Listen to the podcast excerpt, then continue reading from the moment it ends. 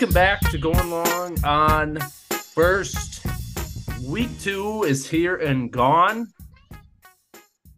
And we're ready to jump into it. Was a after an interesting opening weekend of football, week two was also, I would say, just as interesting.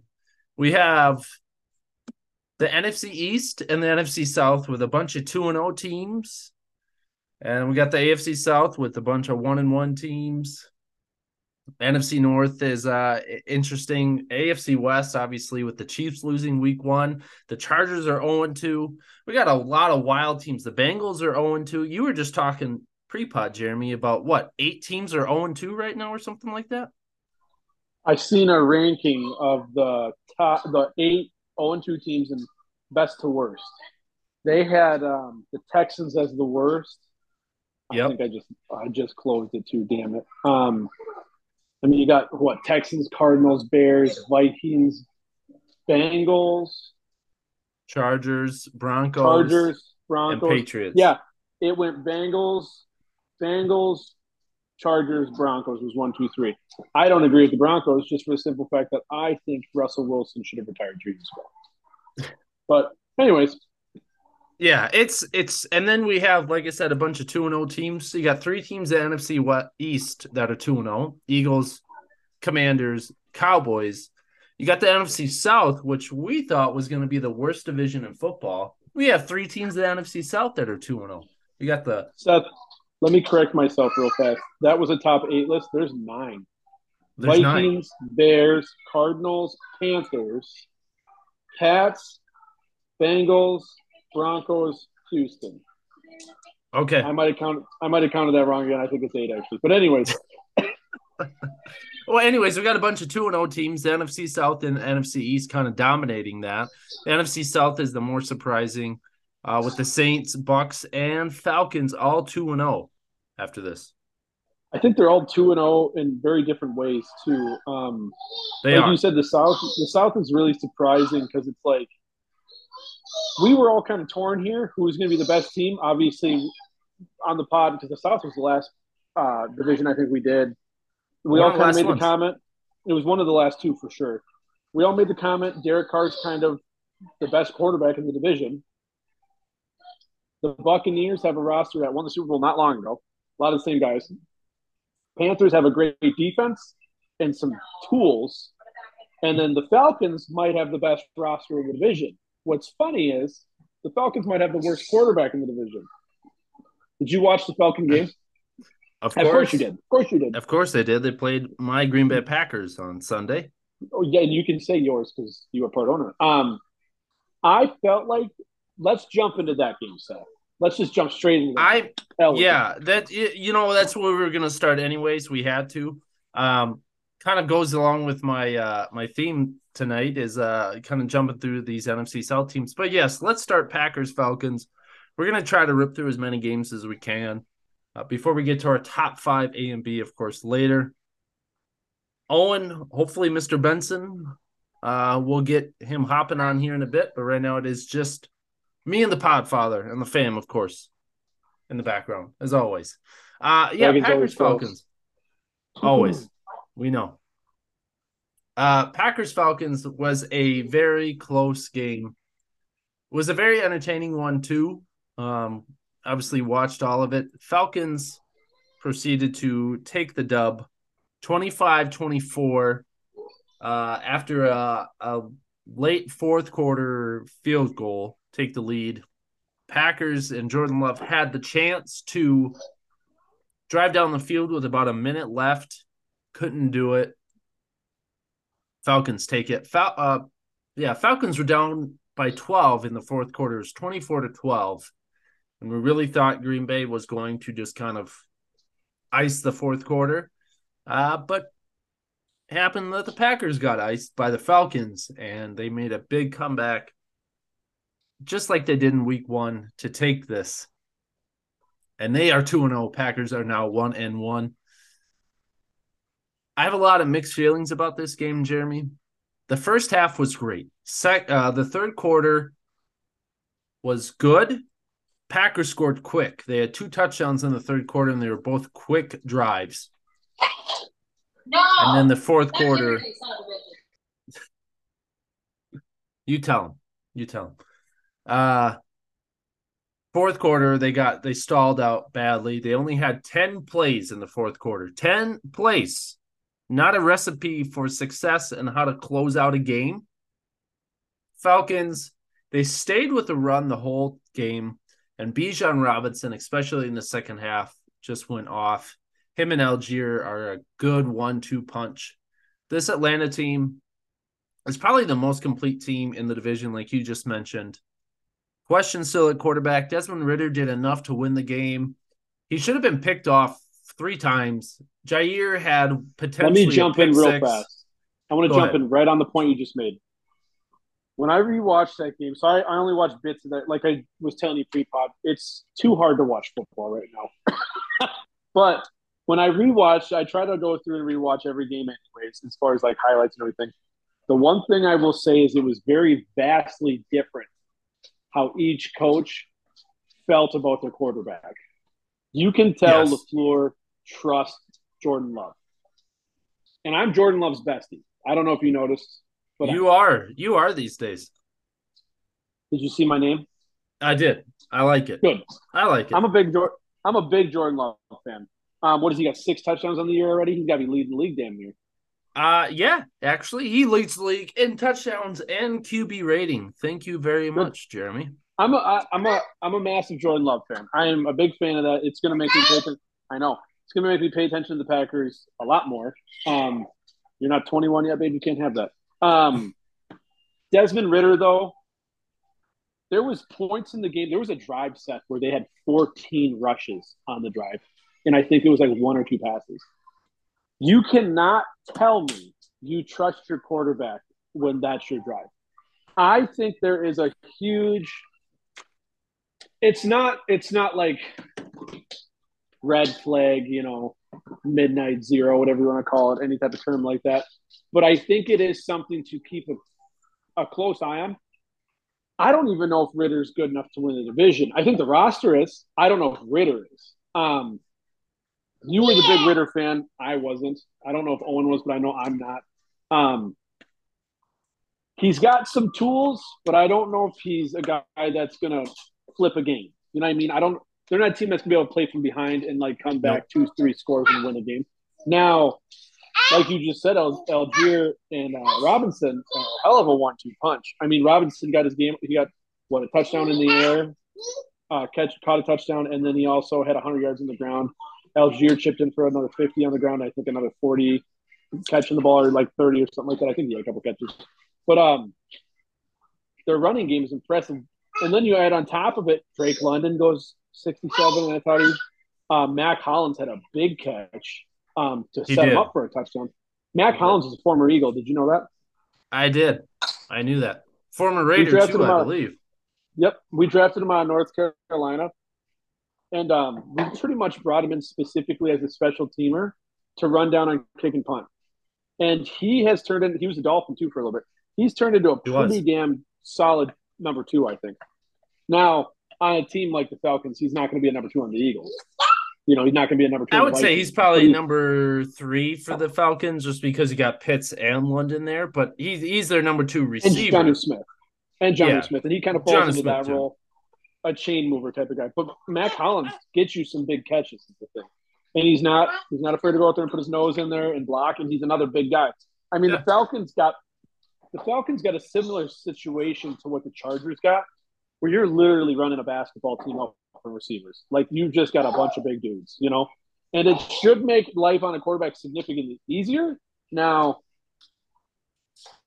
Ridder, Ridder, I don't think makes life easier on himself. So it just is what it is there. Um, but no, I think the Falcons they might squeak out the NFC South just because of how talented they are. They they have a very good roster. They are like what my Eagles were um, when we had like we had the great roster and then we drafted uh, Carson Wentz. It was yeah. just basic. It was the the final piece. The Falcons are kind of lining. I know the Falcons are kind of lining themselves up for that right now, where it's like, hey, you've got some tools in the backfield.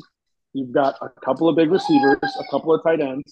You got a pretty damn good, at least running offensive line. Your defense has got just weapons all over it. Young weapons, not like studs. They've got a couple.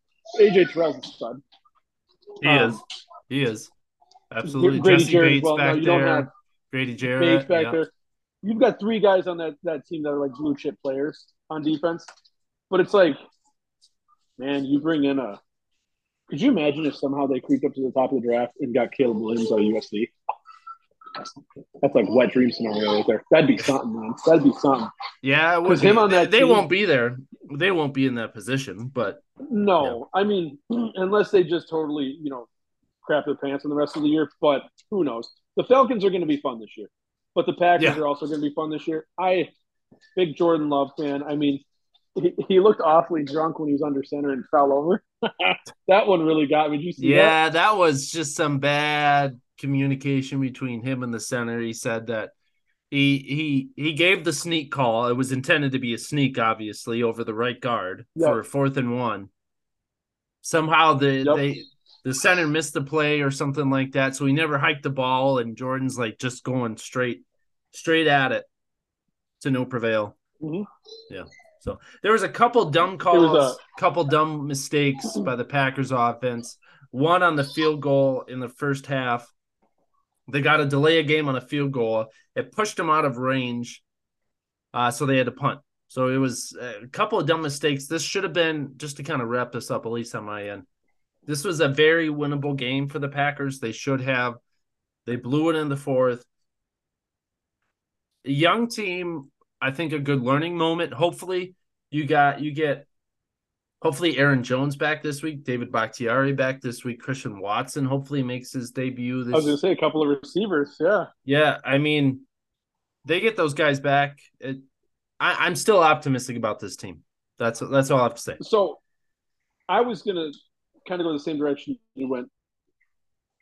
What I'll say though is, you guys are kind of playing with like house money this year, in my opinion, because it's like even if you guys go sub 500, nobody's really going to care. You know what I mean? Like, yeah, you got a brand like, new yeah. quarterback. Yep. They're gonna be like, yeah, it's his first year. It's a growing moment. So no one's really gonna pitch a fit over however the Packers end up. But you guys look like you got a guy. You know what I mean? Like he looks like I'm not gonna go out and say, oh my god, another 15 years of Hall of Fame quarterback. But you guys look like you got a dude that can play. He can sling it. You know. Um, and it's cool to see how excited LaFleur seems to be about it. He's a dude that is a guy um, it, it's really cool to see how much LaFleur looks like he's enjoying having him too. Now, this is I, I remember saying this last year, Seth. I can only imagine being Matt LaFleur and going, man, I'm a good coach. I know I can call a good offense. I know I can line up a good offense. And then it's like, well, I'll never get the credit that I deserve because I've got this guy at quarterback. You know, I I, I grandfathered into this guy at quarterback. Now it's like, hey, here's the dude that we picked, me and Gutekunst, we picked. And now he's coming out and he's looking like a dude, you know, a dude that's a guy, Seth. And I, I'm just very excited. Um, I think what you just said with the, the pieces that were missing, that could have swayed this game. I mean, Aaron Jones himself could have swayed this game. Oh, absolutely. Because this could have been a yeah, game where Aaron like, Jones for sure. You could have had a, you could have had a 65 yard Aaron Jones touchdown, whether it's out of the backfield or running the ball. You know, either way. But instead, we were leaning in on AJ Dillon running the ball 15 times at just shy of four yards of carry. You know what I mean? Like literally three three yards in the cloud of dust. I'm I'm gonna stick with it. I'm. It's not that I'm not a fan of Joe, uh, Dillon. He's just like a very poor man's Derrick Henry, in my opinion. He's just a big dude that can handle taking yeah. play, dives. Yeah, that's just how I feel about him. But um, no, you bring back the young receiver and then Aaron Jones, and this is probably a little bit of a different game but it's yep. it's a cool game. It was a fun one to watch with all the young the young guys on it. Absolutely. All right, let's keep her moving, shall we? Let's stay in the South. Let's kind of wrap up these other two games. Saints Panthers was Monday night. Actually, you know what? We'll, we'll come back to that one. That was Monday night. Let's start. Nah, nah. Exactly. Uh, let's come back to that one though, since it was Monday night. Let's stick on to Sunday. Let's go Bucks Bears. It's kind of a combination of NFC South, NFC North. Bucks prevailed. They are 2 0 as well, as I mentioned. The Bears are 0 2. Uh, your boy, speaking of quarterbacks, like Baker Mayfield, first two games, looking pretty solid out there. Let me open up with just a comment specifically about Baker, who is a guy I am a fan of. Um, imagine you're the Browns right now. You have the highest paid quarterback, guaranteed money, and he looked like Deshaun Watson did this week. Yeah, which is terrible. And then now the pick six, the first play of the game, pick six is not on him. He had to do right in the hands, but the rest of the game snowballed. Now. Watching the Browns, you see you see the talent of Deshaun Watson, but it's like, man, this guy might not have it anymore. He really might not. Now, on the other hand, you got Baker, who is just a fucking gunslinger that don't really give up, and I can appreciate that. He reminds me of Favre, and Favre was a big reason why I started to love football. Um, but no, I'm I'm all about it. We got the Bucks this week. My Eagles got the Bucks this week. So uh, if Baker comes out and has like a classic Baker whiff game and throws five picks, give it to me. I'm, I'm all about it. But um, I, am I'm I'm, I'm having fun seeing the resurgence of, of Baker. It was cool to see him get to you know on kind of a rhythm with Mike Evans. Mike Evans going off for 171 yards in a tutty. Now, Mike Evans could have gone well over 200. He had a big drop that would have been a touchdown. He um, did. He had a big game. On top yeah. of it, uh, yeah, he had a big game, but it could have been a bigger game. The running game kind of got something going. He had 73 yards from the lead back and tutty. Um, Godwin chipped in with 58 yards. You know, Godwin, I think, is kind of coming out to be coming out to be like a an all right number two. You know what I mean? He's not a one. Like everybody at first when Brady was still there was like, these guys got two twos. It's like, nah, Godwin's uh he's like a, a okay two. I mean, he's just not what Mike Evans. Is. I think, yeah, no, he's definitely a two, but I think he's a good two to Mike Evans because Godwin is that burner kind of guy. He's that downfield threat and you got Evans who can do pretty much everything. So I think he's well, a good number thing, two to Evans. Right. Evans is kind of like this is wild, but not really even like not wild because of Evans' career so far. Evans is like a TO in my opinion. Like to be completely honest, similar vein, similar like big receiver, dominant physical guy. Now I don't think he's got the run after catch that TO had because he's simply just bigger. He's more of a strider where TO could actually like make some moves and do things and things. But him and TO are also known for their drops. Uh, he just he reminds me of TO. The more he gets into his career, um, but no, I mean the Bucks are kind of churning right now. Um, the defense looked pretty solid. Now, let me swing this over to the Bears. They they are playing the Bears, so let's let's throw that out there. It's the Bears, and the Bears I, might look worse than the Cardinals do so far. It looks like they got less fight than the Cardinals. Um, you look like you got a quarterback that threw his coach under the bus on, after the game. If you've seen that press conference, I mean, subtly, not like big, little, yeah, subtly. yeah, um, a little bit. Chase Claypool looks like he literally doesn't try. I, I sent you guys a thing, you know, on social hey, media. Hey, he had a touchdown catch. Come on, man, give him some love. I know, I'm Even kidding. I'm with you. Yeah, it's right once a day. I'm glad. Uh, I will say I'm glad the Bears got that trade last year and the Packers didn't because the Packers also tried to get on the Claypool train, and uh, I'm glad the Bears got it. Well, you know, well, okay, so I'll just I'll go pro Bears real fast. Um, Field seems like he's kind of got something working with DJ Moore.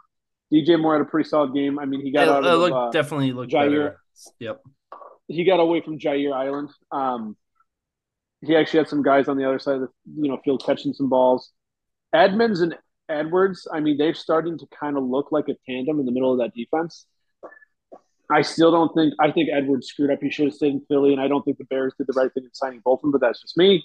I mean, you could have just kept uh, Roquan, but whatever. He's better than both of them.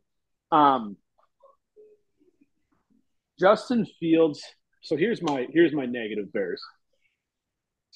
Justin Fields is never going to be a guy in Chicago. Never. And Doesn't it breaks my like heart because that dude sets.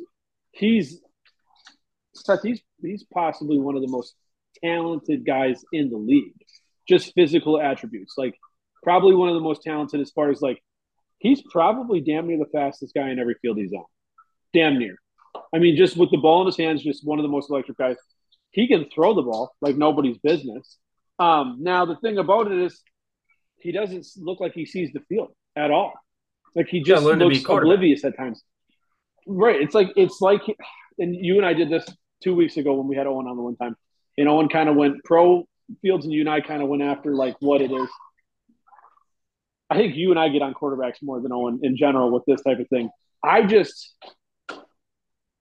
having Jalen Hurts is such a cool thing because he is like McNabb, but with a better head on his shoulders for his age. Donovan, I remember in the early 2000s, it was always Donovan, why don't you run more? Why don't you run more? Because, you know, Michael Vick was in his prime at that time too. And everybody was always picking on Donovan for not running. Now, Donovan could take off and give you, I mean, he could get you a first down every damn, damn, damn time dropping back if he wanted to. He was very, very athletic. But Donovan, he was the first guy to come out and really go, I'm a passer first. I'm a quarterback. I want to progress as a passer, blah, blah, blah. Andy Reid obviously helped that as well. And then now having Jalen, and Jalen's just like he's, he's a triple threat quarterback, is what he calls himself. He can beat you with his legs, he can beat you with his arms, he can beat you with his head. That's what Jalen says. And I love that. Now, when you get young guys like this that just don't seem to progress, now it's not totally Fields, it's somewhat the Bears. And you brought in, and this is where I hated the hire of Eberflus.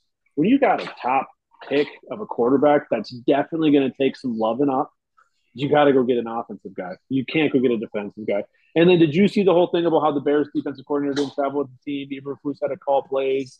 You see all that? I didn't actually.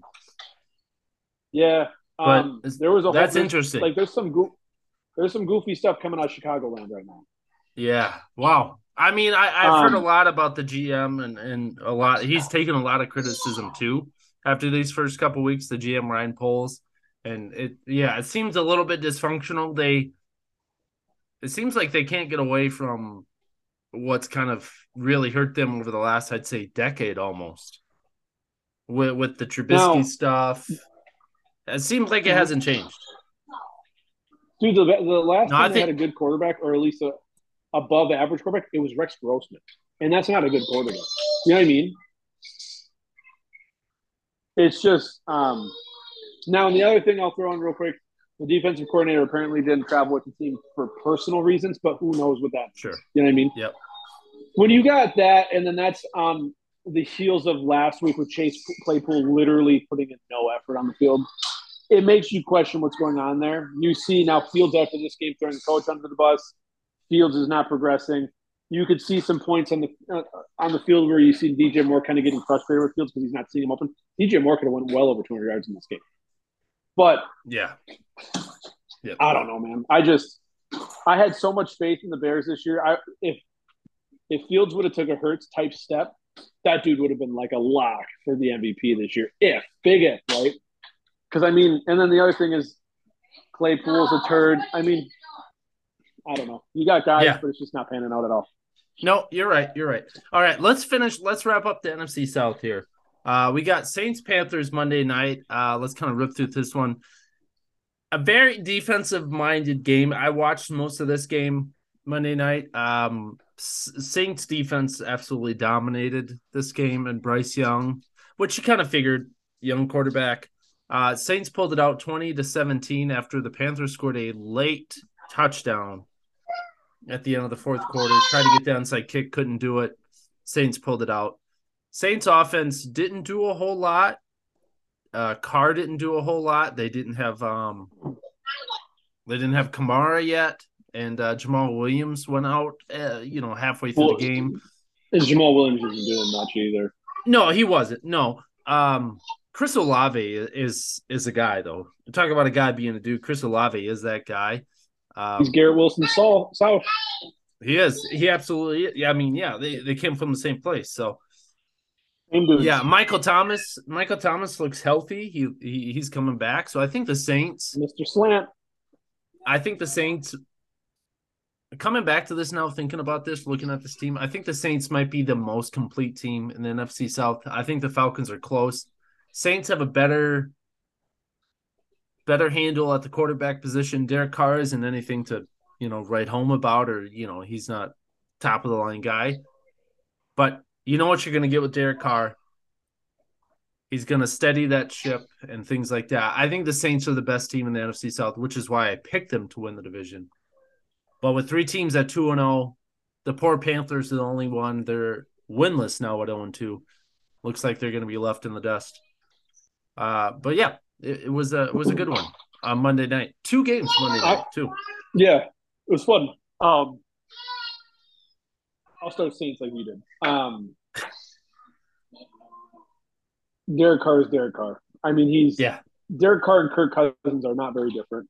Kirk Cousins just gives you more numbers, um, but otherwise they give you a lot of similar outcomes. that's very true. That's very true. and they leave Yeah. you they leave you wanting more. Um, obviously, when your lead guy for running the ball was basically Taysom Hill, that's not ideal. I mean, he was second in carries, but first in yards, so that's not ideal. Chris Olave, like I just said, Garrett Wilson solved. I mean, he's he's a, he's definitely a guy that's a dude. Mike Thomas is coming back. He's going to catch a bunch of slants, and then that Saints defense is good. Very I good. Very good. I agree with you, but I would say them and the Bucks are tied for the best roster in this division, just because Baker can give you moments. Derek Carr doesn't. Derek Carr just Derek Carr is just the guy he's that can- he's had his moments before. he's just before, not anymore. He's just the guy that's you know he's riding on the stagecoach with everybody else, but he's there for the time. Um, he's not going to do anything wild. Bryce Young at times looked like he had something, you know, progression or something, but his offensive line is very good. No, I mean, it's, it is what it is. Miles Sanders, I'm sure, is kicking himself in the ass after watching what D'Andre Swift just did. Um, Chuba Hubbard, whatever. You know, Thielen got to, got a touchdown pass. At like you said, garbage time, nothing big. But Panthers are Panthers are a very young team, and it kind of you cut it showed. It showed. the thing about the Panthers is, if the Falcons get a quarterback with that roster, they've got a stranglehold on this division. I think. That is true. or if, if Baker takes the reins in Tampa and runs. I think the Saints with Carr are just going to be a borderline wild card team no matter what. And they're kind of locked into him at this point. And the Saints are aging. There's they're I mean they're old. That's Yeah, they're definitely the oldest team in the division for Right. sure. Absolutely. Yes. The Panthers got some things to be excited about. I just think I don't know. Maybe in a year or two. bad. Maybe in a yeah, year or and two. they got a good guy. Frank Reich is a good guy. I just think the Falcons are probably the best to look for. They've got the most to look forward to. But as far as this game went, um, one thing I'll add to it, I got to pull up the, the note I got here. The, two, the the NFC South, Seth was born in 2002. That's when these four teams came together, and this is the first time that the division has ever featured three teams at two and zero. Okay, first time Wow. ever. Wow. Now to add to this, and I think I lost it, son of a gun. This is the first time the Saints have been two and zero in many moons. Um, Even during son of a uh probably prime time Drew Brees era, I would assume. yeah, but but but primetime Drew Brees is like 2011 now, man. Yeah, ten years ago. Yeah, I think it's I think it's mean- been 10 plus years ago is what I'm getting at. I can't find it, but um, there was some sort of number like that for the Saints too, as far as how long it's been since they've been two and zero, um, and it's been a minute. And they had, I mean, the Saints had a stranglehold on this division for a long time. But Yeah. um, no, the the South is going to be fun. I think there's a lot of young, young moving pieces down there. Um, I just don't think any of them are ready to win now. I think the one that's closest to win now is the Buccaneers, in my opinion, just because they've got the as wild as it sounds, they got the most firepower at quarterback. Um, when Baker's on, Baker's on. I mean, he was a Heisman Trophy winner for a reason. Baker is the most. This is nuts. Baker's the most talented quarterback in that division. I get it. I get what you're saying. It I- think yeah, when he's when he's playing his top notch level, yeah, probably right. But he really hasn't done that in years, which is why he's bounced around multiple teams. Well, Seth, he, Now, he's had a good first two games. He's had a good first two games. Yeah. Can he continue with it? That's the big question. and it might unravel this week against my Eagles. Now, They this could. is what I'll tell you. The Eagles go to Tampa this week. We play Monday night, if I remember right. Of course, those sons of bitches are honoring Rondé Barber. Fuck them. Um, the moment that comes to head, when I think this is 2002, when Rondé picked it up and took it to the house to kind of. Part of me hates the Bucks, but um, that was the four the four Pete at the NFC Championship. We went four years in a row. Oh four, we finally we finally sealed the deal with the Super Bowl. But anyways, um, of course they're going to honor Rondé Barber. No, it's it's going to be a big week for the Bucks. They've got a defense that have given the Eagles some issues in the past. Vita Vea is a big, big, you know, clogger in the middle. Jason Kelce's an undersized center. Cam Jurgens is an undersized guard. So it's going to be interesting how they play each other. Todd Bowles can put together a pretty good defense. It's going to be a test for my Eagles, that's for sure. But it, more importantly, it's going to show you this week's going to show you what the Bucks are going to be in the South. Yeah. Now, absolutely. yeah, yeah. If they just get smacked, I wouldn't take so much from that. If they put up some fight, I'd take some from that. I mean, if the Bucks lose, but they lose swinging, um, I think they could still take the South that way. But anyways, no, they. I agree. Agreed. Agreed. All right, let's um let's tr- transition from Monday night to Sunday night, which was another very good game. Dolphins Pats, another uh, division game here. Um, Dolphins took it 24-17. They had a big lead going into the second half. Patriots definitely closed it in the fourth, made it very interesting. Uh, couldn't quite pull it out, but Patriots, even at 0 2, Mac Jones has looked better in his first couple, in these first two weeks. Uh, Tua and the high flying Dolphins, they can't be stopped right now. Even Bill couldn't do it. They limited them a little bit. You know, they only scored 24, but Tyreek still had his moments. Raheem Mostert had a big game. Tua, you know, Tua had a good game as well. Mac Jones, I almost don't want to focus on the Dolphins, even though they're 2 0, they're leading this division, but maybe on the improvement of Mac Jones, it looks like, even though they're 0 2, they've had a, their first two games have been tough. I think um, I think the Patriots will still be competitive, and the Dolphins are what the Dolphins are at this point, even the first couple weeks in. Uh, you seen anything better from Mac? Oh, McCorkle Jones over there, Jeremy. A lot of talk about him getting replaced, but maybe maybe not so fast, my friend. I think now they actually gave him a real offensive coordinator is making a massive impact for him. Um, Rhamondre uh, Rhamondre Stevenson coming on is he's going to get better as the year goes on. He's that type of back.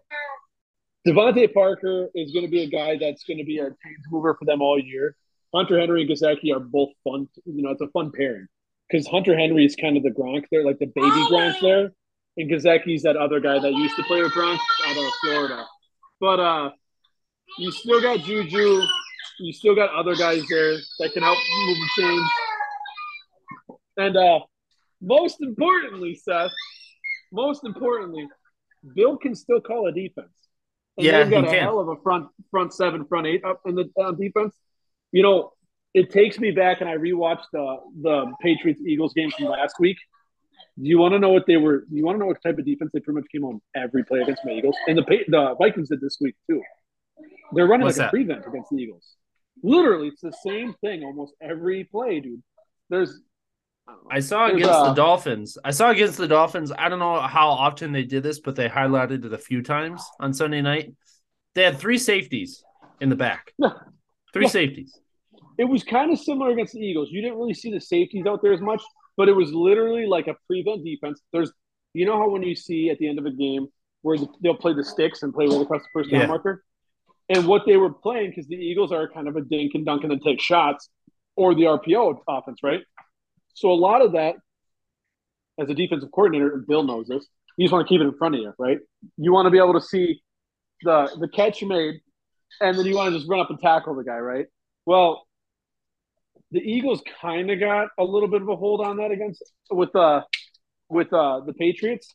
Now the, the thing about the Patriots is they I'll, I'll, say they probably didn't really just have the dogs to eventually run with these guys. Gonzalez looks like a guy, but the rest of their secondary is a little sluggish, I guess.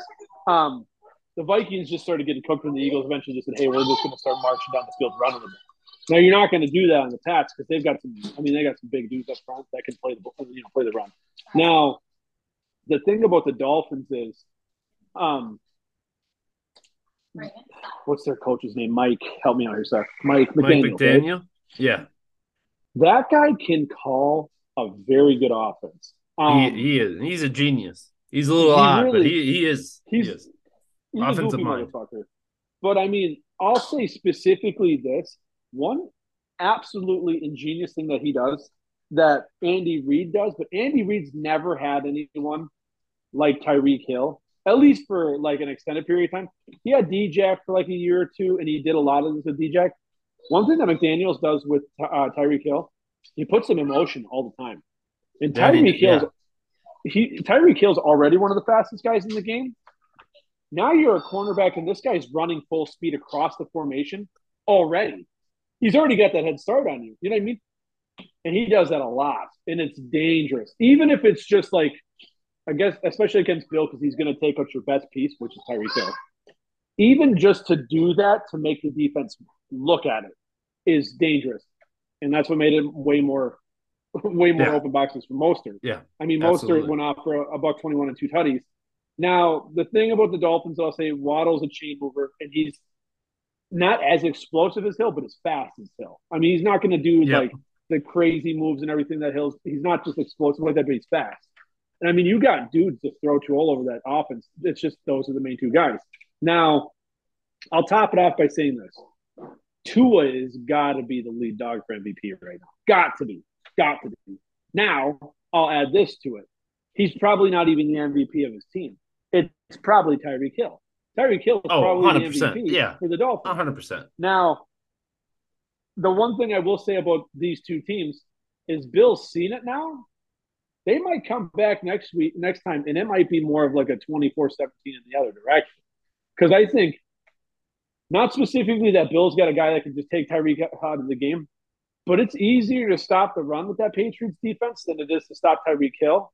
And if he can, if he can take Tyreek and turn him into kind of what he did in this game, he'll figure out how to stop the run. Now, the other thing is the the Dolphins' offensive line in week one did not run block at all. These guys were all going backwards. So, you know, they're taking three step drops with the quarterback. So I'm sure that the Patriots, Judon and all them, when it was coming up on playing this game, they're all probably sitting there licking their chops like, hey, these guys haven't, you know, they haven't ran for in a run block and, you know, probably the whole summer. And then all of a sudden they just get marched on. So I'm sure that was a little like deflating for the Patriots defense. But um, no, I'm excited for the Dolphins here. I think I've made that very clear. I think they're going to be good. I might, when it comes time to change uh, our Super Bowl picks, they might be my AFC Super Bowl pick. I think they're a fun team. Yeah, you know, when we get to that halfway mark, we'll, we'll revisit that. I'd be curious on where they're at. All right, uh, let's run through uh, a few more games. Yeah. Okay. Uh, Titans Chargers. Titans Chargers. I wanted to kind of look at.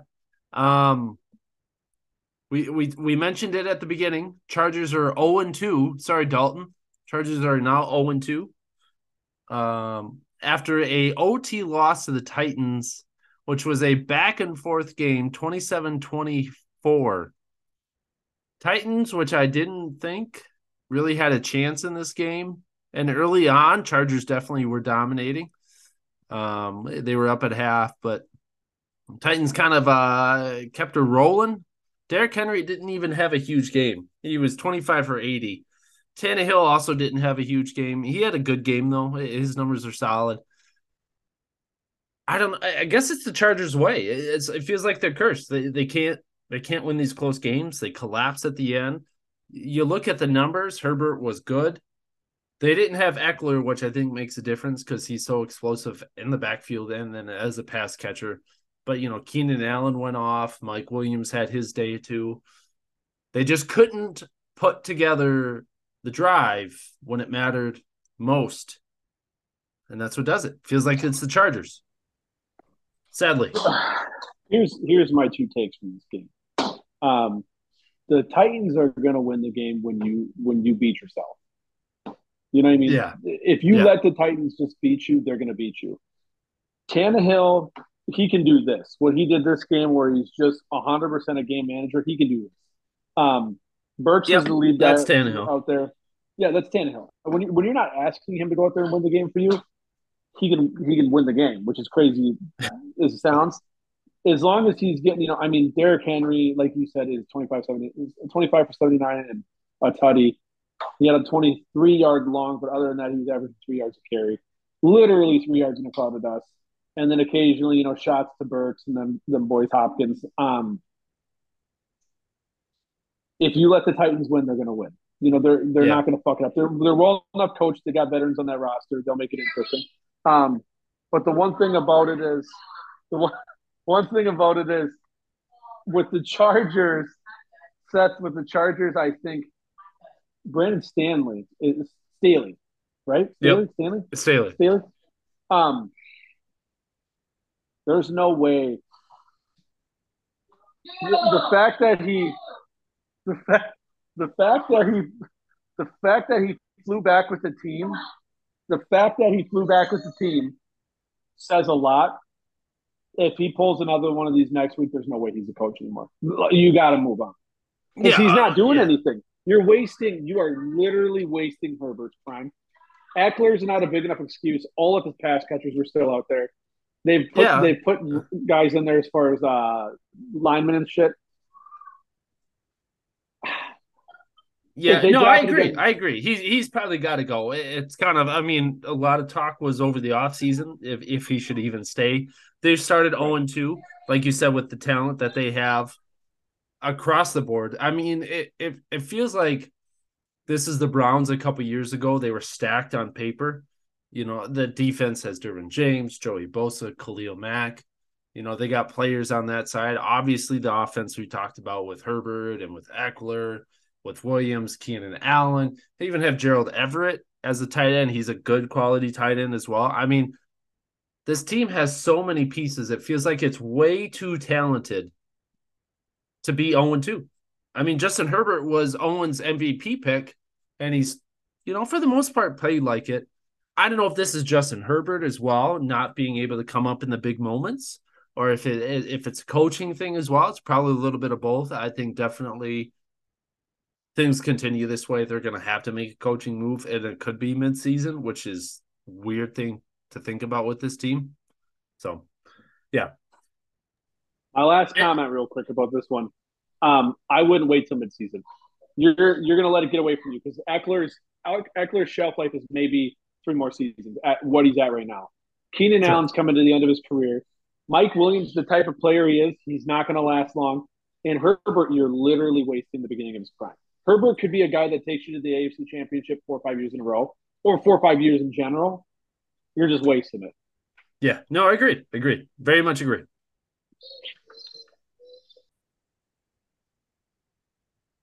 All right. Uh let's rip through a few more games. Uh get through a few more of these week 2 games. Probably won't hit all of them tonight, but that's okay. Then we'll do our top 5. And then depending on time, I do have a trivia question or two for you, Jeremy. Fantastic. Fairly simple. You should be able to hit it pretty quick, but we'll see. We'll see. Let's go. All right. Um another one of these surprise 0-2 teams I wanted to to kind of hit on. Talking Ravens Bengals. Ravens obviously are one and one, but the Bengals 0-2, which was Just a like last year. preseason Super Bowl favorite. Joey like but can't do it like Owen does, but who oh no, Ravens are 2 and 0. My apologies. Ravens are 2 and 0. They are the top dog in the NFC North or AFC North. That's correct. Bengals are 0 2. So not good. If you're a Bengals fan, got to be worried. You worried, Jeremy? Joe Burrow, he might be out this week. They don't know. He he re-injured that calf. Offense looks sluggish. Not looking great.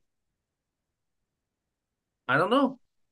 I don't know. I think what I'm worried about with them is more we just paid Burrow. So now everything's tight. You know what I mean? Yep. Yep. This was the year to take advantage of it. You got Higgins, uh, Chase, all these boys on uh, cheap contracts yet. You got this defense kind of assembled, which Bates being gone has showed to be a Yeah. little bit of an It's issue. it's it's been a difference for them for sure. Dak, Dax Hill in the back end, he's solid. That's the safety out of Michigan, I think, last year. He's pretty good. Yes. Um, he's he's not replacing Jessie Bates, but he's starting material. But the two of them together would have been a hell of a tandem. But um, long story short, I don't know if I'm worried about the Bengals currently because, like like I said, they started 0 2 last year. Made it feels different this year though, doesn't it a little bit? I don't know. I just It feels significantly different this year, and it I think it one on one hand it feels different because they look worse, Like they're they're they're not going down swinging like they did last year. At least that I remember. I could I could have that wrong. But the other thing is for everything I just said, it's a short window in the NFL. You know what I mean? It is. If you don't if you don't hit it while the you don't strike it when it's hot, it can all slip away and all of a sudden you're just paying a quarterback and he's got nobody around him. You imagine they're gonna they're gonna really go in on paying Chase, but it's yeah, he's next to, to be paid. Too. It's good. It's, yeah, it's next. To, he'll be next. Higgins is this is last year Higgins deal. Yeah, and he Higgins will probably be gone this year. Yeah, yeah. Higgins is going to go get paid by like a one to go somewhere. Um, eight, nine, two tutties. Um, he was both the Burrows touchdowns. The run games look kind of subpar. Mixon hasn't really taken off. No, the Ravens do kind of have a stifling run defense. They always seem to every single year. Um, no, it it feels different. You're not wrong. It does feel different. And man, it, it's gonna if it slides to 0 and 3, it's gonna be even worse. Like you said, Burrow might be out next week. It's gonna be interesting to watch the Bengals. They are not be. the class of the AFC North like everybody thought they'd be. Um, no, it might be the Ravens. It might be the Ravens. Which God, did I take the Ravens or the Browns? I don't know who I took. I can't I remember. I'd have Browns. to go back and look. I think I took the Ravens, and the reason I took the Ravens is going right back to what I'm about to say. Harbaugh's a good coach, man. Um, it's going to be very, very, very rare when he just gets straight up outclassed in a game and just outwitted, you know, all the way around. This is a classic AFC North game. You know, you gotta, you got, you know, your your punches back and forth. Lamar put up his two tutties. Gus Edward, the, it just keeps churning. You know, J.K. Dobbins goes out for the year. You put in Gus Edwards, you roll with him. You know, he's averaging six yards a carry. They got that RPO. You know, Lamar's always a threat on the edge to take off running. Um, Nelly, Nelly's the lead guy at receiver. Zay Flowers is keeping it rolling. Um, Odell's kind of chiming in with like his slot explosions. Um, he hasn't that, done much yet, though. Hasn't done much yet. He don't look the same. No, he doesn't. No, and yeah, I, you shouldn't expect that at this point. I think at this point in his career, he's kind of kind of what Golden Tate was at the end of his career. Real sure hands. Sure. And sure. you go to him, you know, third and short, third and long. You need a big play, somebody that's going to going to be able to maneuver the defense, get open, and make a big catch. That's Odell at this point in his career, I think. And I think he knows that too. I think Odell went here to play with Lamar more than anything uh, and kind of being yeah. a mentor. I think Odell's matured pretty quick in his career, I think, and I, I've always been a little bit of an Odell fan. I was obviously when he's a Giants, I love to hate him, but um, it's always been his off the field stuff that kind of had you scratching your head. But I think he's matured and kind of he knows his role. Um, his last great year was that year on the Rams. I mean, and that wasn't even like a great year. He just had flashes, you know. Um, but that defense for the Ravens, they just they're, they're stout up front. They're them and the them and the Patriots. They can stop the run. They can stop the run on the way to the quarterback, and they've got just houses up there. You know what I mean? Like they've just got tanks up there. So even their even their outside linebackers are built like three technique DNs. Like they're just huge guys. So you put that on top of a, a, you know one of the best running games in the league, you know top five for sure with the Ravens it's a hard team to beat. You can control the clock on both sides. You can get to the quarterback, fuck up plays. Um, in Harbaugh, I mean, he's not going to screw up on special teams. That's where you got to start in the league. So, no, I think the Ravens. I want to say they were my pick for the AFC North, and it's really showing through right now. Yeah, now it's definitely been a flip. Uh, a lot of people obviously picked the Bengals, but still a long season. We'll see if they can uh, right that ship a little bit. Let's stay in the AFC North with our other Monday night game as we kind of wrap up this recap a little bit. Um, Steelers Browns, a uh, entertaining game, but with a nasty injury. Nick Chubb obviously uh, tore multiple ligaments in his knee did a lot of damage. I'm sure a lot of people have seen the video by now. ESPN didn't air it, didn't show it, which you got to respect that and kind of understand why. Uh, but of course, it's all over the internet, social media, so people saw it. Uh, it was ugly. It was very, it, yeah, it was ugly yeah. for sure, uh, which is too bad. Uh, he's obviously done for the year. Uh, people are questioning, you know, what the rest of his career looks like. And he is a running back, and he's not like he's 23. So we'll see what his career looks like after this. Maybe he can do the AP thing. AP tore his ACL later in his career and came back and was just as strong. You kind of hoped that with Nick Chubb, but we'll see next year. Uh, Cleveland rides on, but Pittsburgh took this late thanks to the defense. We talk about defense with Baltimore. Pittsburgh is the same.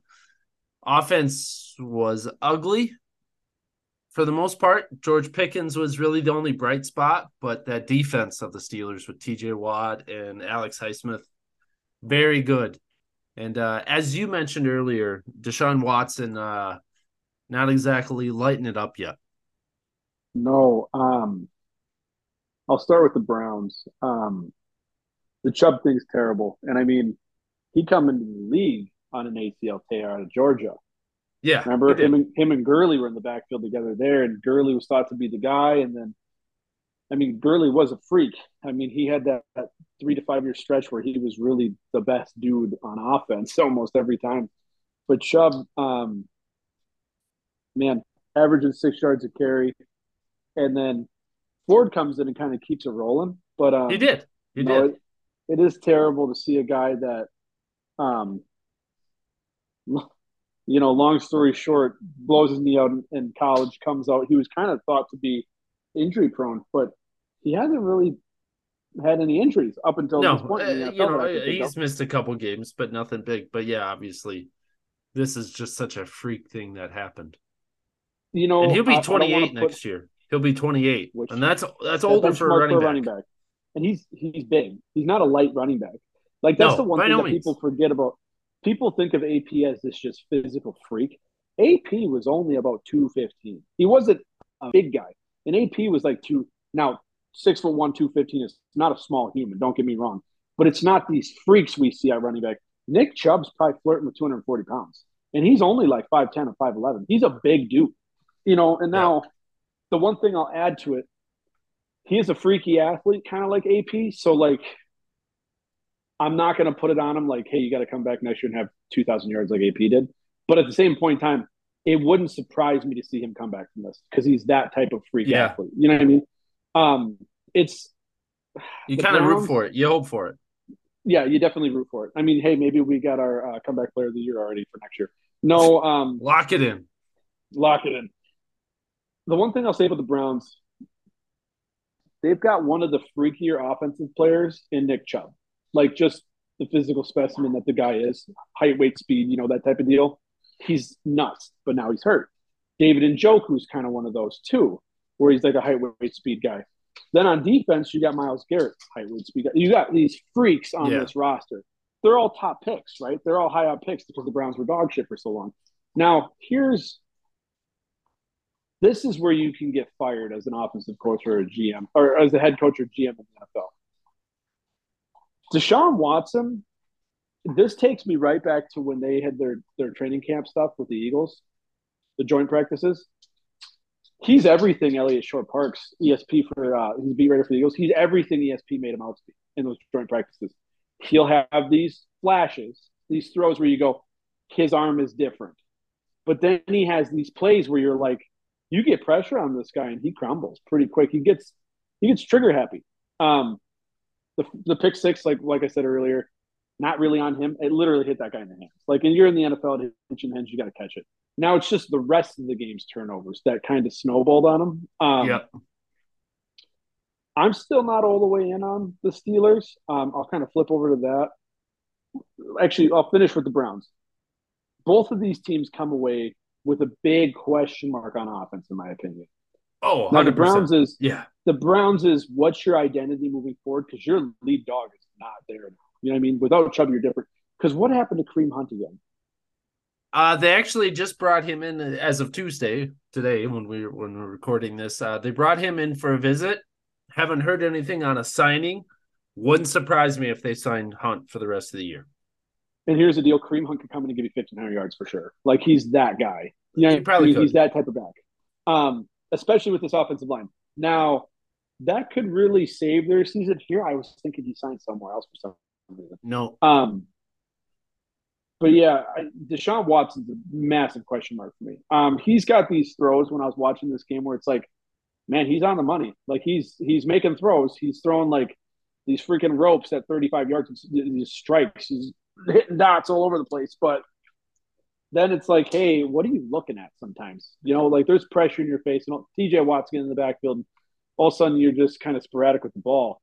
So the Chubb and the Watson combo there is a big question mark for the Browns. And then going to the other side of the field, can Kenny Pickett the guy, Seth?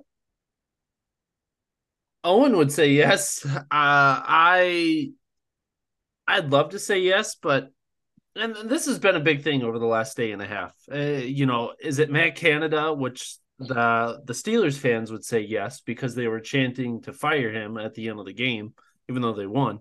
Yep. Uh, Kenny, I think it's a, co- a combination of both. Uh, it seems like Kenny hasn't developed a whole lot from last year. Uh, he has str- definitely struggled through these first two games. Not to say Matt Canada is a great OC.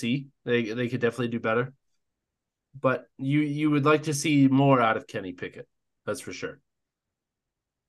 Offense Dan. Moore Jr. Offense let me just list off five names for you real fast. Dan Moore Jr.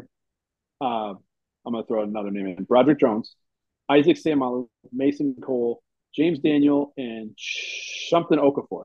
Okay. Nate Herbig is kind of their interior role guy between center and guard. That's not a good offensive line. Like that's a bottom.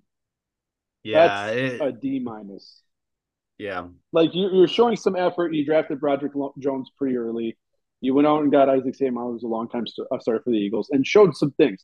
Nate Herbig is a role player that played for my Eagles. So I mean, you're going the right way, but you, it's but it's not there. Yet. Crazy enough, it's it, you're not doing enough. Still, by the time they have an offensive line, Najee Harris is going to have six billion miles on his legs because this guy's just getting ran into the ground. Alabama back goes to the, the Pittsburgh Steelers, known for drafting running backs and running him in the ground. And then he has no offensive line on top of it. No. I just don't see it where this guy lasts more than another two to five, like two to two to four seasons, maybe. Like three seasons, I think, is what he's got at the peak of his powers. And the thing about it is, his peak of his powers are never going to be really eclipsed because of that offensive line. Yep. Pickett, yep. like you just said, how how do you pro- how do you progress as a quarterback when you can't even really progress your plays and make the reads because you don't have time? You know, it's just I don't yeah, know. Pickens it, flashes. It's it's just, yeah. Oh, Pickens had a good your game. second leading I mean, receiver is. He was also running back ten times set and only had yeah. four catches. Yeah, the next no, guy's Warren. You know, li- literally. I don't know. I'm so torn on the Steelers. This is a fluky win for me for the Steelers. It's a classic uh, Steelers defense winning the game. Yeah, you know? I was gonna say it's the defense. They won it. Two defensive right. scores won the game. That's 14 points off of your defense. So and you're not right. gonna have that every week. That's not gonna happen every week. The the offense scored 12 points. Yeah. No, um yeah, I I'm not out on Pickett. I'm hopeful that he gets it figured out. It's definitely things are not all the way lined up in Pittsburgh. Like you said, the offensive line still needs work. They don't have Diontae Johnson, who is their bona fide number one guy. He is the he's the move the chains, he's the hands guy, and then you got Pickens, who's kind of the big play threat. So you're missing a couple pieces, but you got to work with what you got right now. Yeah, no, it's um, you got Tomlin, so you don't expect this team to implode at any time, but there's pieces that need to be added here for sure. They don't have all the horses. Yeah, it, they'll stay competitive because the defense is, is sure. good, and, and, TJ Watt is you know he's he's TJ Watt, but all beyond that, timer, you know, yeah.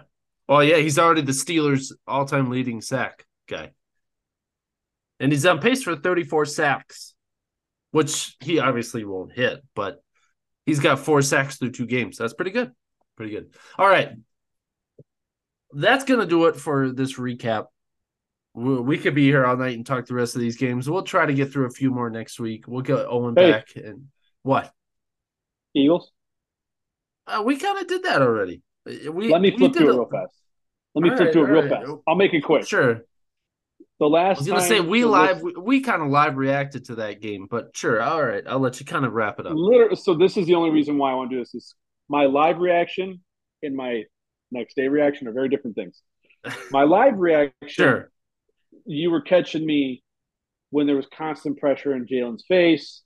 Um, they just the Vikings rolled out in the sticks defense, keep everything in front of you, so on and so forth.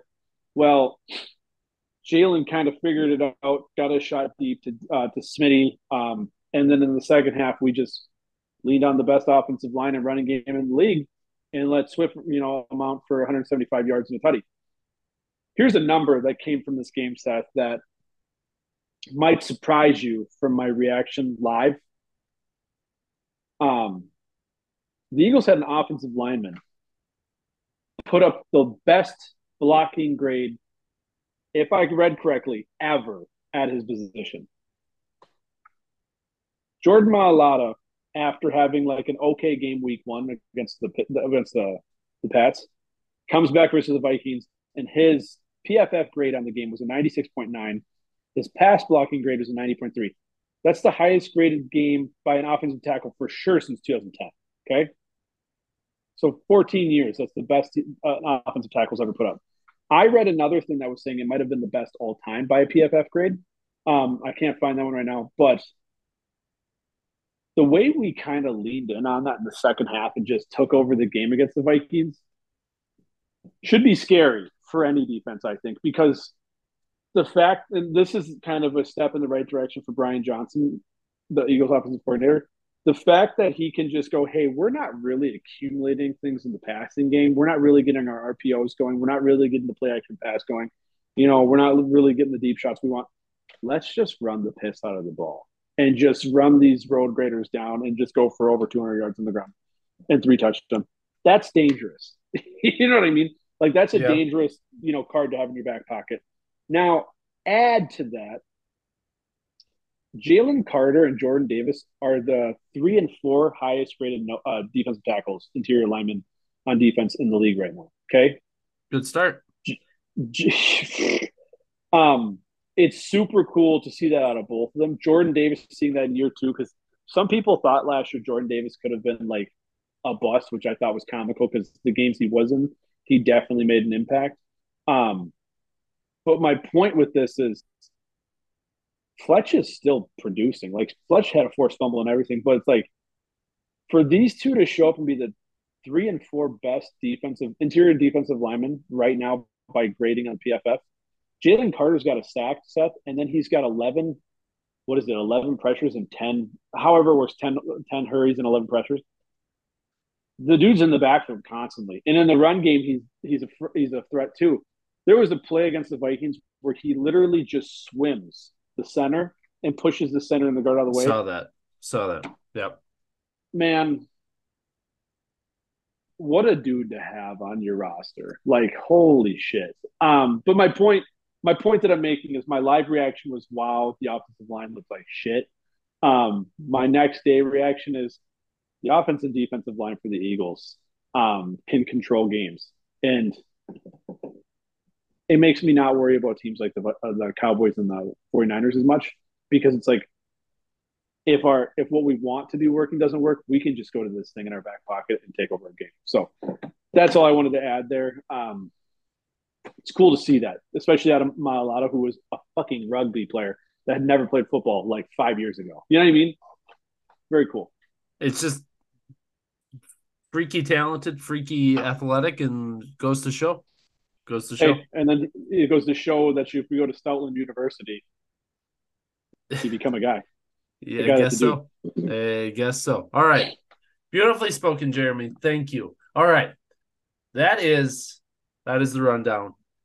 Let's finish with our top five A and B. Haven't been able to get Owens yet, but that's okay. We'll try to get his later. I'll go first and I'll rip through mine real fast. Okay. All right. I only have two teams move and a new team at the bottom. Ready? Okay. Coming in at six, I have the Buffalo Bills. Five, I have the Miami Dolphins. Four, I have the Dallas Cowboys, who flipped with the number three 49ers, uh, San Francisco 49ers. My Eagles are still number two, and I still have the Chiefs at one. Now, here's my explanation for my list. So, the re- Bills repeat that one more time. One to six goes Chiefs, Eagles, 49ers, Cowboys, Dolphins, Bills. Okay. Here's a quick here's a quick like why it looks like this. Um Josh Allen kind of got back to Josh Allen, you know. Um uh, yeah, I the, called it. I did call that last week. I told you Josh Allen's going to go off and did he ever? I we didn't talk about it, that game, but he went off. We don't need to. I don't think anybody's really worried that Josh Allen is not going to have games like that. It's just the Josh Allen games where he goes, I'm going to yeet myself over this pile and fumble the ball, which is going to turn into three picks, and one of them's a pick six, and we lose the game by four. Um, that's the problem everybody has with Josh Allen. But he is one of the most talented players in the league. And hey, guess what? When one of the most talented players in the league plays the most important position in sports and shows up, you win. And that's why you end up being in the top five AB. The Dolphins probably got somebody that's an MVP on that freaking roster. Uh, McDaniels has shown that he can really call call an offense even against one of the best defensive coaches of all time. And then they proved that hey, we can't just throw the ball; we can run the ball too. on one of the better running defenses. Cowboys, I switched with the Niners, um, just simply because I think the Niners wins are a little bit more impressive, which is funny to say about the Rams, but the Cowboys have kind of caught. I think they caught the Giants with their pants down, just for lack of a better word, uh, and that snowballed quickly because they didn't. The Giants didn't show the fight that they did in Week Two. Now it is the Cardinals, but Gannon has a really, like I said to you guys last week, Gannon's got a very good understanding for that defense. I'm not surprised the Cardinals, Cardinals got up early and then uh, kept it close. But the Cowboys' wins are just not as impressive as the Niners, which is why the Niners had three. Um, I still think the Niners are a little. They need to be tested a little bit more. I would love to see the Niners and the Cowboys play right now. I will tell you just a really off the wall topic right now the 49ers, Seth, are the most overrated defense ever to be assembled in Madden history. ever. That's coming I, from the guy Rams, who is the Rams on Madden right now. In year two, and man, I tell you what, everybody on that team's defense is a 99 speed and a 99 tackle. It's just stupid. But anyways, hey, it's the Rams or it's the Niners. What do you expect? They're gross, um, in a bad way. Moving on to my Eagles, I leave them at two just because I truly still think they're the best team in the NFC. Um, we're two and zero oh for a reason. We've had two. We've played two good teams. We've played two de- defensive coaches that can call a game. That's for sure. Um, that's and they true. got guys. And hey, you know what? Good teams figure out how to win no matter what, and we're figuring out how to win no matter what. And we're evolving as the season goes on. And I would rather finish the season hot than start the season hot. Which brings me on to the Kansas City Chiefs, who beat the Jaguars in kind of an odd game, but guess what? You figured out you win. Um, Travis Kelce comes back, Chris Jones comes back, and they they were the difference. I think them at the peak of their powers, they're still the number one team in the league right now, and it's hard to take those those two and the Eagles out of out of it. So that is my list, Seth. All right. Uh I respect it, Jeremy. I did uh, text you guys earlier that um you're gonna hate my list, so get ready. Here comes Seth's stupid list. Start at the bottom. We'll make this relatively quick too. I have the Bills also at six. Actually, our bottom two are the exact same. I have Bills Dolphins as well at five B and five A. You said it. Josh Allen came back and showed why he is one of the best players in the game. Well, well, I think we'll continue to see that rise.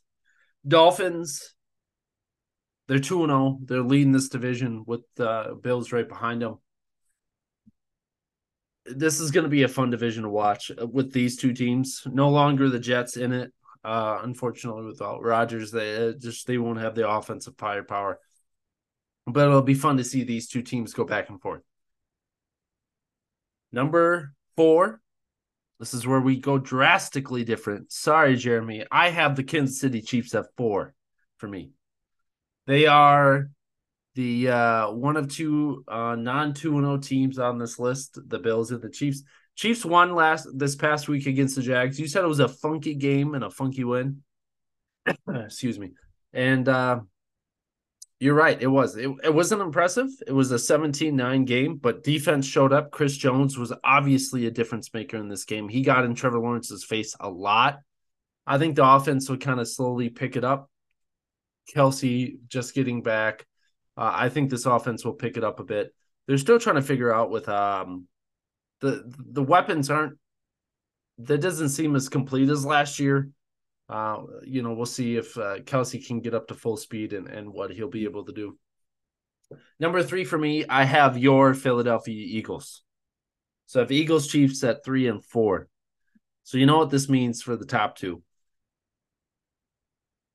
I have number two, the best defense in football currently. It's not the Niners, it's the Cowboys. Cowboys at two for me. They have the most impressive defense with the most impressive defensive player in the league right now. What Micah Parsons is doing through these two weeks, TJ Watt is uber impressive. He's got four sacks through the first two weeks. Excuse me again. Micah Parsons is just an animal. What he's doing, it, it, it's just it's freaky. It's freaky. What he did to the Jets and Zach Wilson was embarrassing on Sunday apologies to anybody who's playing the Cowboys defense right now. He is the leader of that. The uh, offense picked it up a bit. Um, did some good things against that Jets defense, which is still an impressive defense. Uh, I almost put the Cowboys at one, almost did. But Niners are the most complete team in football right now. They're 2 0. They are the best team in football. Sorry, Jeremy. I know you don't like these top two teams on my list, but they had to be there. They had to. These are two of the most complete teams in football. Your Eagles are right there too, of course. They 100% don't have to be there, but it's whatever, so. They're not there yet. Uh, so I no, I'm talking. I, I'm talking the top two teams. They don't have to be the top two teams. They, I think they do. I think they do. A lot of people would agree with me. A lot of people would agree. These are the top two teams in football wrong. right now. I have Niners, Cowboys, Eagles, Chiefs, Dolphins, Bills, and my top out was the Ravens. Who's your top out? Do you have one? Going off of last week, it would have been Jaguars or Browns. I feel very different about both of those teams. Um, Chargers, Bengals are fa- fair to say. Rams I, I are think, kind of like, uh, you know, who knows? You don't have the, the Ravens, up there. Good. Ravens are two and zero. Oh. They're leading that division. Well, you went Ravens, so I wasn't going to go Ravens. Oh, sure. I, okay, okay, sure. I honestly might go. God, Seattle's another one. I still feel good about the Chargers. I don't know. I think they need to fire their coach, but I still feel good about the Chargers for some reason. The Herbert effect.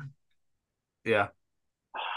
Man, I don't know who'd be another good. You don't want to go your Tampa Bay Buccaneers? lead the NFC South. I was right actually now? so funny enough. I was actually thinking the Falcons. Um, oh, okay.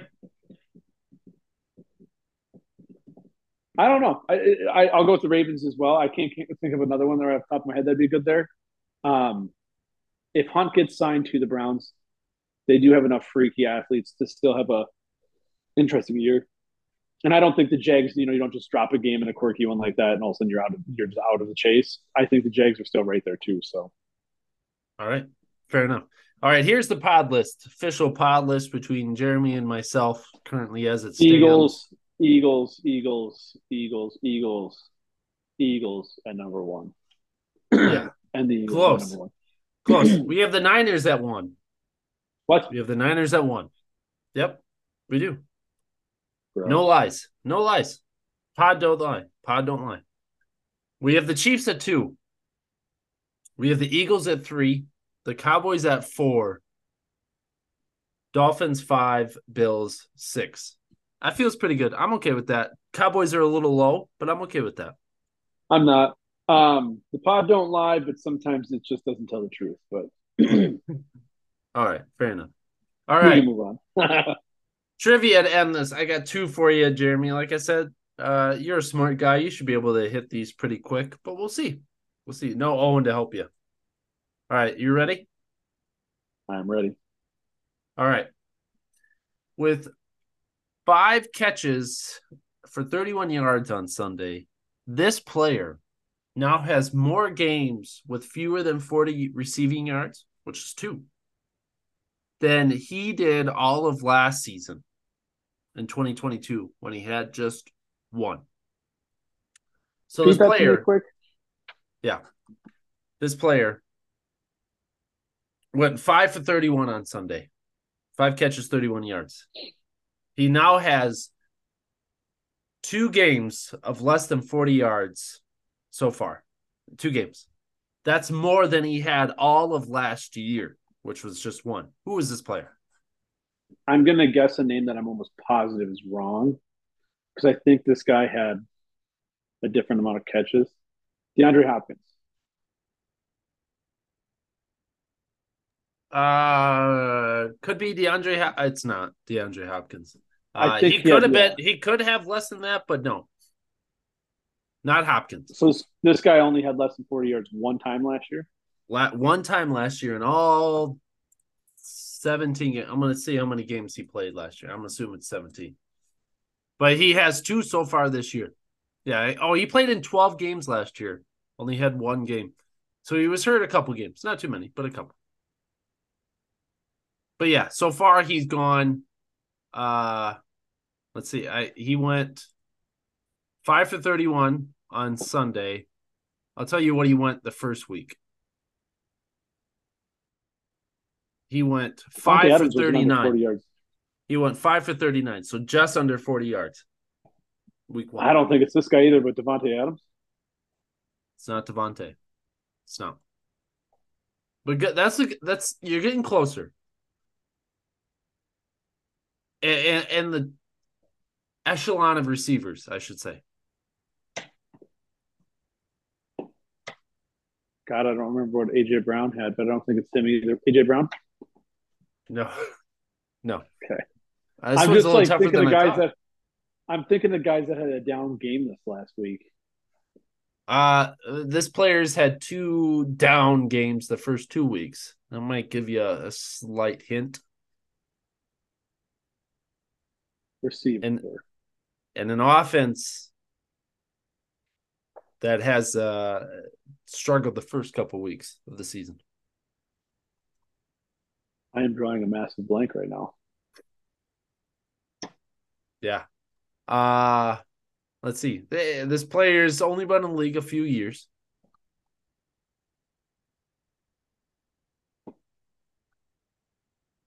It's been explosive. Who? Garrett Wilson's been over that this year. Garrett Wilson has been over that this year. It's not Garrett Wilson. It's not Garrett Wilson. It's not Waddle. It's not. Not it's not Davante Adams. Who's some of these other big name big name receivers out there? You haven't mentioned them. Young big name receivers. Is it Chase? Ja'Marr Chase. Okay. It's Chase. Yep. Yep. Hey, I'll be the guy that says it, and I think the pod knows this. I'm not a big Chase guy. You, I yes, you've you've mm-hmm. met you've mentioned that a few times. You have mentioned that if, a few times. If I had my pick of the litter, I would take Higgins over Ch- Chase from that offense. And if I had my pick of the litter of offensive weapons there, Chase might be third behind Mixon. Even I like Mixon a lot, but T. I Higgins like Mixon like, a lot too. I like Higgins, man. I think Higgins could go somewhere and be a really good number one. Um, he probably will the next year because we just talked about it. His contract is done. And Higgins gets comp- or Chase gets compared to Jeff- Justin Jefferson. It's like Justin Jefferson's the best receiver in the game. Uh, yeah, that's unquestioned. Unquestioned I, best receiver in the game. I feel like I could name off five receivers right now, two of which on the Eagles are better than Chase, in my opinion. Yeah. Yeah, we get it. All right. Last question, then we're out of here. This one you should get. Hopefully. One second. All right. Only two quarterbacks have a winning percentage below 200 in their first 27 career starts in the last 40 years. Blaine Gabbert is one of them. So only two I need the other. I need the other. Both quarterbacks have a winning percentage of 185 going an identical 5 and 22 in their first 27 career starts. So Blaine Gabbert and this other quarterback. Is this other guy still playing today?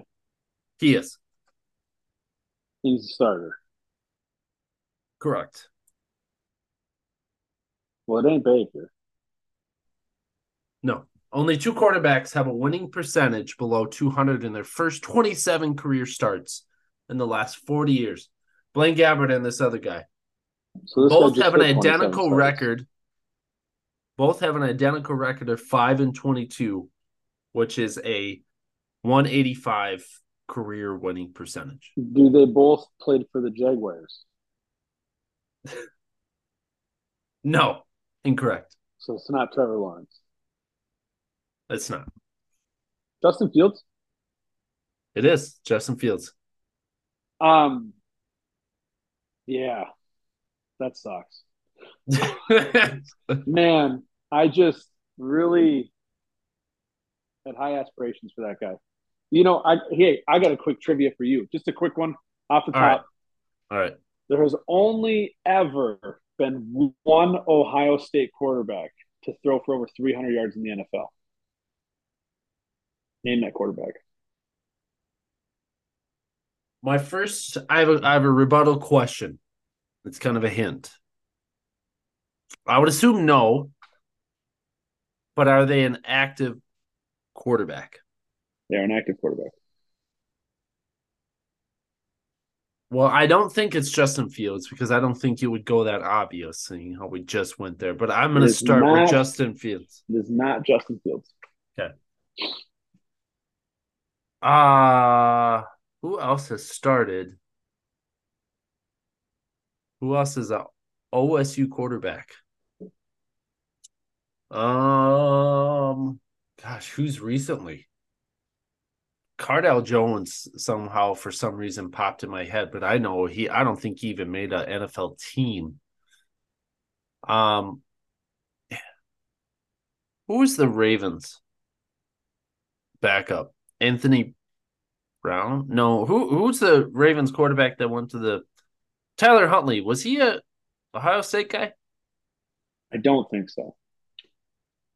I don't think so, but it is not him. I will tell you, Cardale Jones did make the league and was He did. Uh, like a backup for a year with um, the Chargers Oh, and Seahawks. cool. Kind of like a little bit of a journeyman over the course, but I think it was like a year and a half.